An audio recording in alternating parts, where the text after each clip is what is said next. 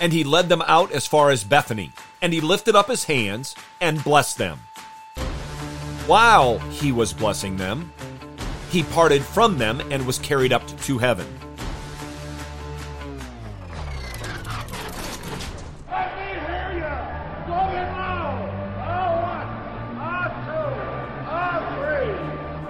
Let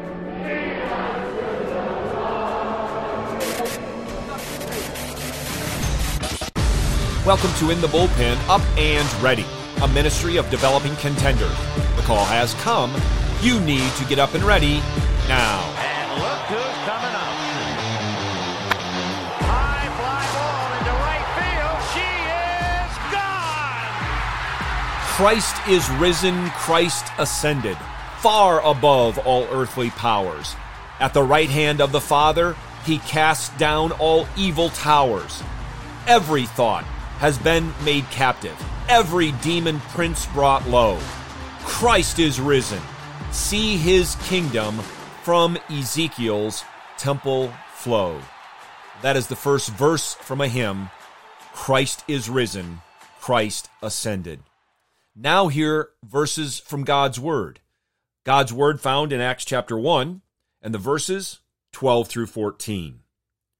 Then they returned to Jerusalem from the mount called Olivet, which is near Jerusalem, a Sabbath day's journey away.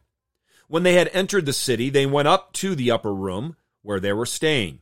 That is, Peter and John, and James and Andrew, Philip and Thomas, Bartholomew and Matthew, James the son of Alphaeus, and Simon the Zealot, and Judas the son of James. These all with one mind were continually devoting themselves to prayer, along with the women, and Mary, the mother of Jesus, and with his brothers. Luke concludes his gospel and then opens the book of Acts with the ascension of Christ. And before Christ ascended, he pronounced a blessing, he made a promise, and he gave a command. His promise was that not many days from now, the Holy Spirit would descend upon them.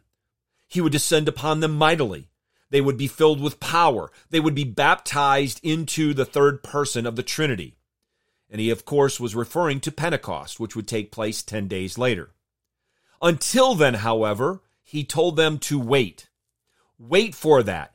And afterwards, to go from Jerusalem into Judea and Samaria and the remotest parts of the earth. The ascension of our risen Lord Jesus Christ took place before their very eyes. And as it did, the angels told them, and we know as well, that he's going to return in the same way. Our text tells us what the disciples did immediately after the Lord went to be seated at the right hand of the Father, to reign and rule over all creation. They traveled a short distance from the Mount of Olives to Jerusalem. And when they arrived, they went into the upper room. We don't know, but it may have been the upper room that Christ celebrated the Lord's Supper with his disciples in. And while there, they devoted themselves to prayer. The disciples, we are told, were there, as were some women, including Mary, the mother of Jesus, and Jesus' brothers. And remember, they did not believe in Christ until after the resurrection. Now, the time would soon come when they were to go out as witnesses throughout the world, and many would die as martyrs. But notice, the Lord of glory left them and told them what to do, and they obeyed. It was time to stay put and pray. Soon it would be time to pray and labor, pray and go out. So they waited in prayer, and then they went out in prayer. Now, they, even though they were eyewitnesses, they were only beginning to understand the history, significance, benefits, and implications of Christ's ascension. And what they saw with their own eyes, they would completely, or at least more completely, understand in time. But in the meantime, they obeyed the King of Kings and Lord of Lords.